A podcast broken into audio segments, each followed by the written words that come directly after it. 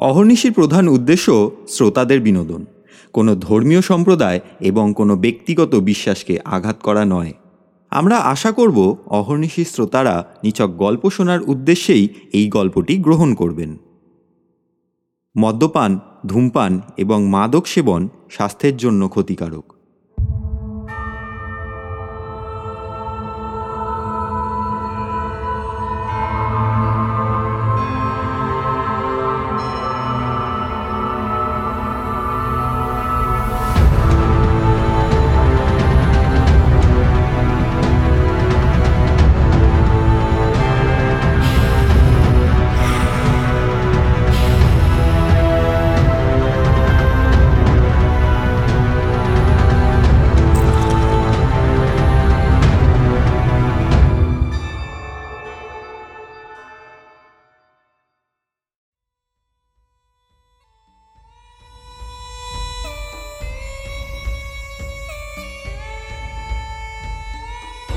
নমস্কার শ্রোতা বন্ধুরা, আমি অভিজিৎ।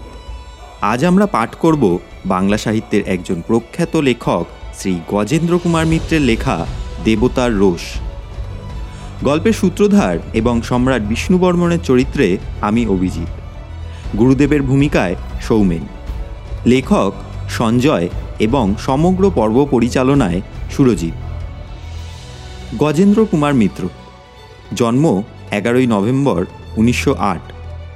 তিনি ছিলেন একজন প্রখ্যাত ভারতীয় বাঙালি লেখক, প্রকাশক এবং অনুবাদক। রবীন্দ্র শরৎ উত্তর বাংলা সাহিত্যে বিভূতিভূষণ তারাশঙ্করের পর বাঙালি মধ্যবিত্ত সমাজকে উপজীব্য করে যে সকল কথা সাহিত্যিক সার্থক সাহিত্য সৃষ্টি করেছেন, তাদের মধ্যে গজেন্দ্র কুমার মিত্র অন্যতম। স্কুল শিক্ষা সমাপ্তির কিছু পরেই মাসিক সাহিত্যিক পত্রিকা কথা সাহিত্য শুরু করেন। উনিশশো উনষাট সালে তার কলকাতার কাছেই উপন্যাসটি সাহিত্য একাডেমি পুরস্কারে সম্মানিত হয়। গজেন্দ্র কুমারের লেখনীর বিচরণ ক্ষেত্র বিরাট ও ব্যাপক। সামাজিক উপন্যাস, পৌরাণিক উপন্যাস, ঐতিহাসিক উপন্যাস, ছোট গল্প, কিশোর সাহিত্য সর্বত্র তার অবাধ গতি। সুদীর্ঘ ষাট বছরের অধিক কাল ধরে তার কয়েক হাজার ছোট গল্প ও পঞ্চাশটিরও বেশি উপন্যাস প্রকাশিত হয়েছে। আজকের গল্পটি নেওয়া হয়েছে মিত্র ও ঘোষ পাবলিশার্স থেকে প্রকাশিত কিশোর সমগ্র বইটি থেকে। আমরা আশা করছি এই গল্পটি আপনাদের অবশ্যই ভালো লাগবে।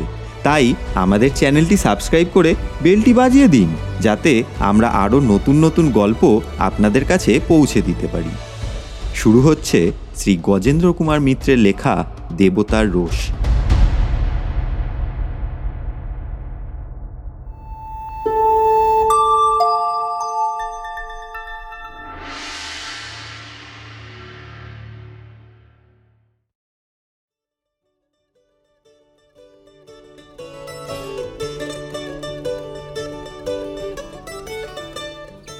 আঙ্কোর বা ওঙ্কারপুরীতে আজ উৎসবের শেষ নেই।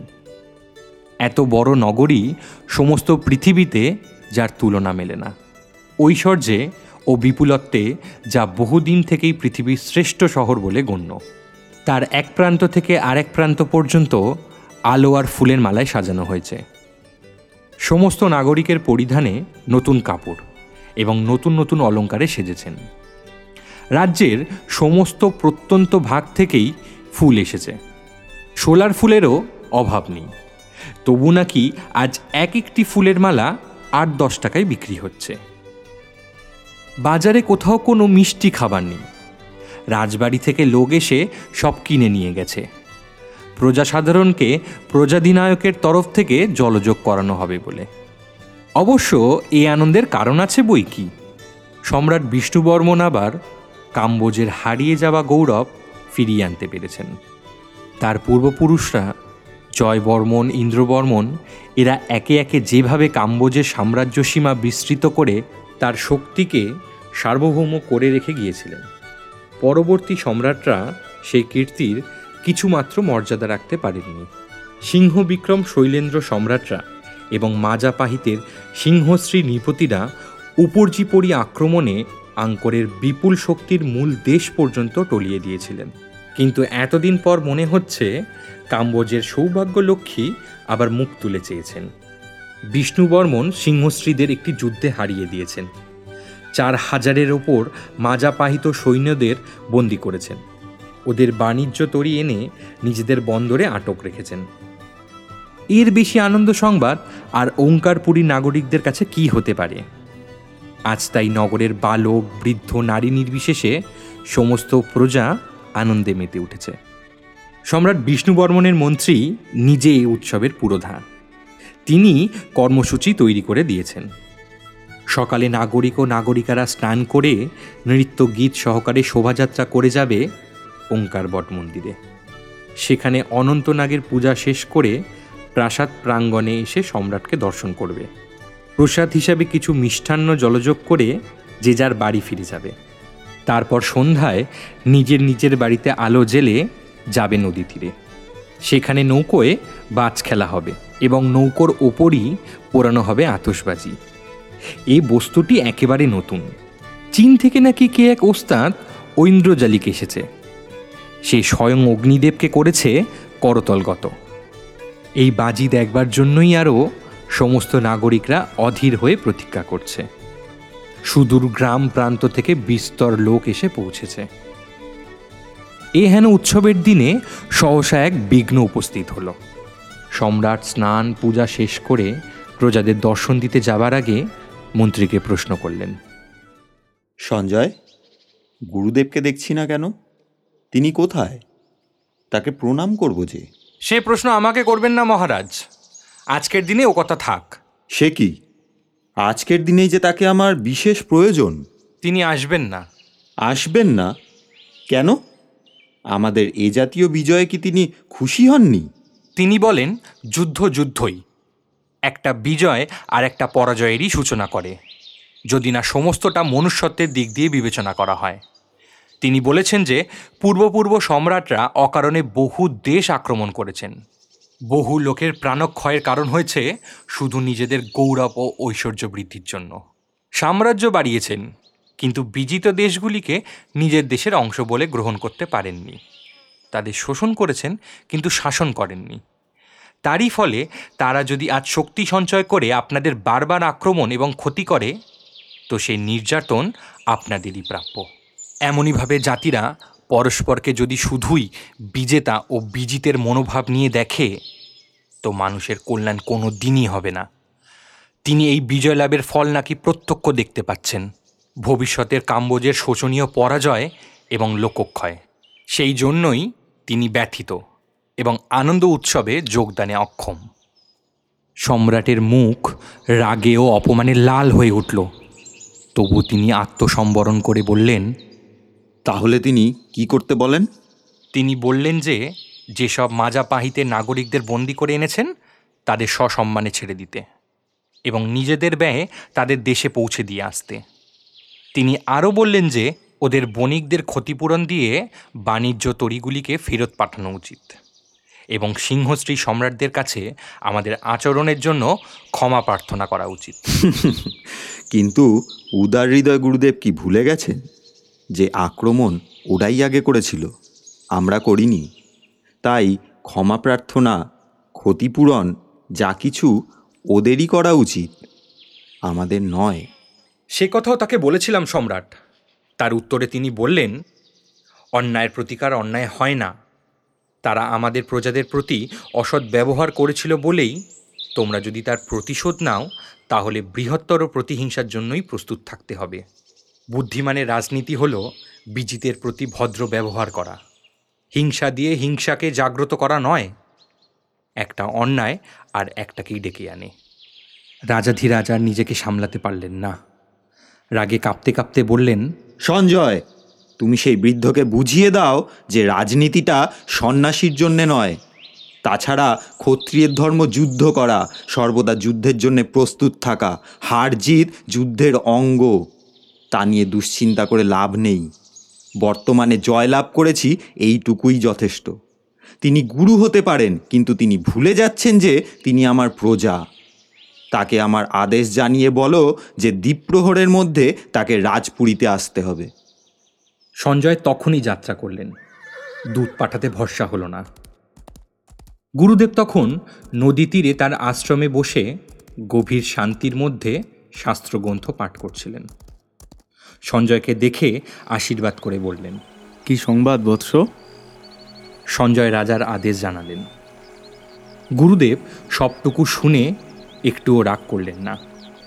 তার মুখের প্রশান্তি এতটুকু নষ্ট হলো না বরং হেসেই বললেন তাকে আমার আশীর্বাদ দিয়ে বলো যে অগ্রপশ্চাৎ বিবেচনা করে কাজ করাই রাজধর্ম। মানুষ মাত্রই স্বাধীন।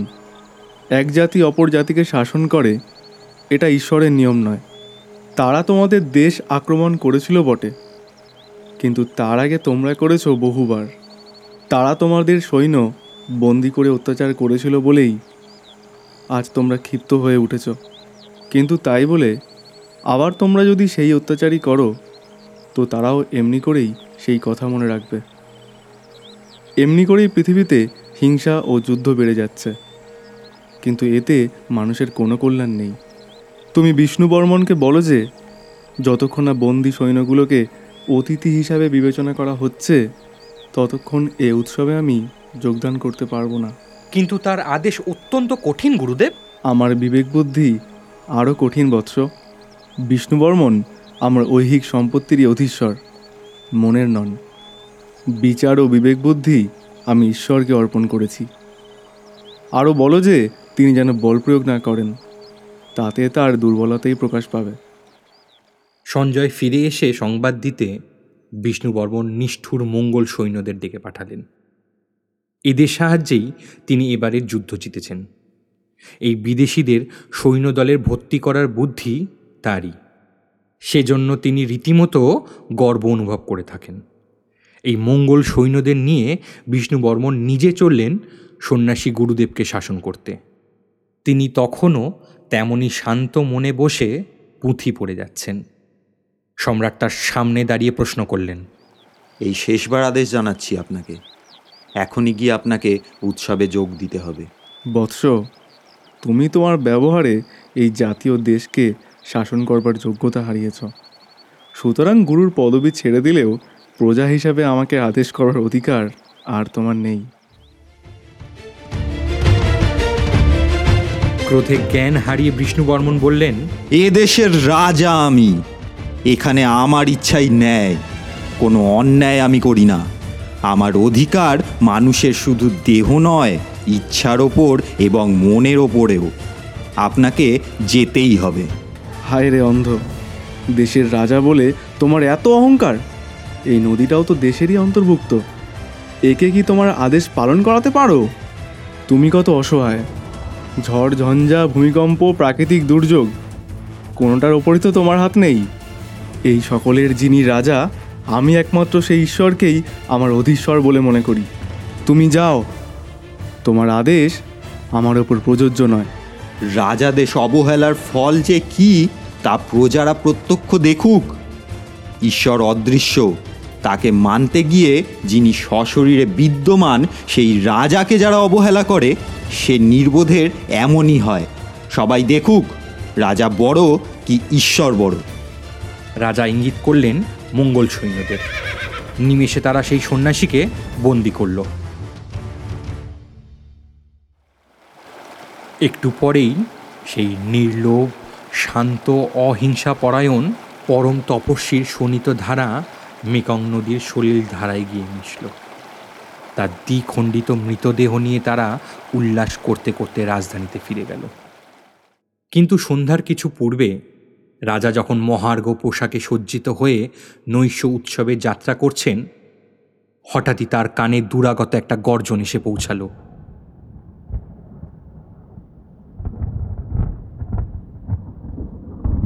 মেঘের ডাকের মতন কিংবা জলের গর্জনের মতো। তিনি কান পেতে শুনছেন। এমন সময় বিবর্ণ মুখে সঞ্জয় এসে সংবাদ দিলেন রাজাধিরাজ সর্বনাশ হয়েছে। নদীর উৎসব বন্ধ রাখতে হবে। নদীতে বন্যা আসছে। বন্যা আসছে? এমন অসময়? সে কি? হ্যাঁ হ্যাঁ হ্যাঁ প্রভু। আর এমন প্রলয়ঙ্কর বন্যা আমরা কখনো দেখিনি। মুহূর্তে মুহূর্তে জল বাড়ছে। ওই ওই ওই শুনুন প্রজাদের আর্তনাদ। উৎসবের আনন্দ কোলাহল কন্দন রোলে পরিণত হয়েছে। সম্রাট ছুটে অলিন্দে এসে দাঁড়ালেন। সঞ্জয়ের কথা সত্য, এমন বন্যা কেউ কখনো দেখেনি। যেন মনে হচ্ছে মেকং নদী হঠাৎ পথ বদল করে একেবারে রাজধানীর মধ্যে ঢুকে পড়েছে। চারিদিকে জল প্লাবিত। তখনও গর্জন করতে করতে পাহাড়ের মতন ঢেউ ভেঙে জল ছুটে আসছে। আসছে তো আসছেই। এত বড় বিশাল পুরীর আর কিচ্ছু বোধহয় বেঁচে থাকবে না।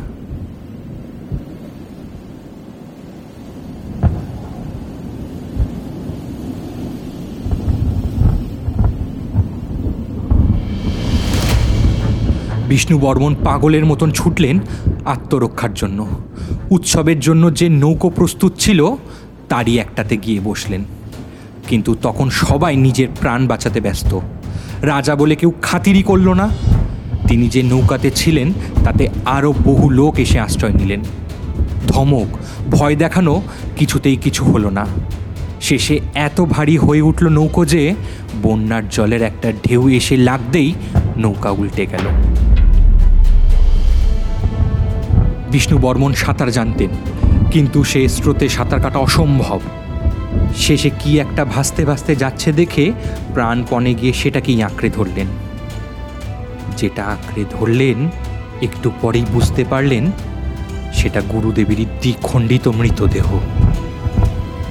সেই যে বন্যার জল এলো সেই জল আর গেল না। দিন গেল, মাস গেল, বৎসর গেল, শতাব্দী গেল, বন্যা সরল না। ধীরে ধীরে শহরের চতুর্দিকে জলা আর জঙ্গলে ভরে গেল। নিবিড় অরণ্যে ঢেকে গেল সেই বিপুল শহর আর সেই বিরাট মন্দির। এত বড় ঐশ্বর্য এবং শক্তির কোনো চিহ্নই রইল না। এর বহু শতাব্দী পরে এক ওলন্দাজ ভদ্রলোক জলা জঙ্গলের মধ্যে শিকার করতে গিয়ে হঠাৎ ওঙ্কার বট মন্দিরের ধ্বংসাবশেষ দেখে প্রায় চমকে উঠেছিলেন। এত বড় দীর্ঘায়তন মন্দির জলের মধ্যে নিঃশব্দে দাঁড়িয়ে আছে চামচিকা বাদুর আর সাপের বাসা হয়ে। আশ্চর্য! ক্রমে মন্দিরের সঙ্গে সঙ্গে শহরটাও আবিষ্কৃত হলো। সবাই অবাক হয়ে গেল এই ভেবে যে এত বড় শহর কবে এমনভাবে জঙ্গলে ঢেকে গেল। আবার এমন করে এ শহর ছেড়ে দেশের লোক পালালোই বা কেন? শহর পুরনো হলে এক সময় মাটির নিচে ঢাকা পড়ে। কিন্তু এর বাড়িঘর যে এখনও ঠিক রয়েছে, এমনকি কত বাড়ি তৈরি হতে হতে সেই অর্ধ সমাপ্ত অবস্থাতেই থেকে গেছে যে কি করে এমন হলো, এই প্রশ্ন সবাই আজও করছে। কিন্তু জবাব কেউ পায় না।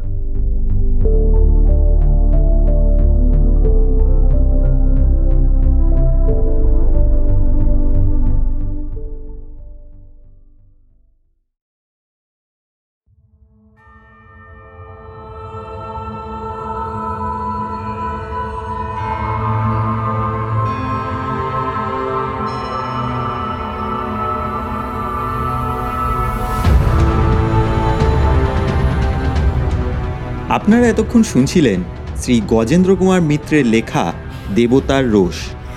গল্পটি ভালো লাগলে অবশ্যই আমাদের চ্যানেলটি সাবস্ক্রাইব করে বেল আইকনটি প্রেস করে দেবেন, যাতে আগামী পর্বের নোটিফিকেশন আপনাদের কাছে পৌঁছে যায়।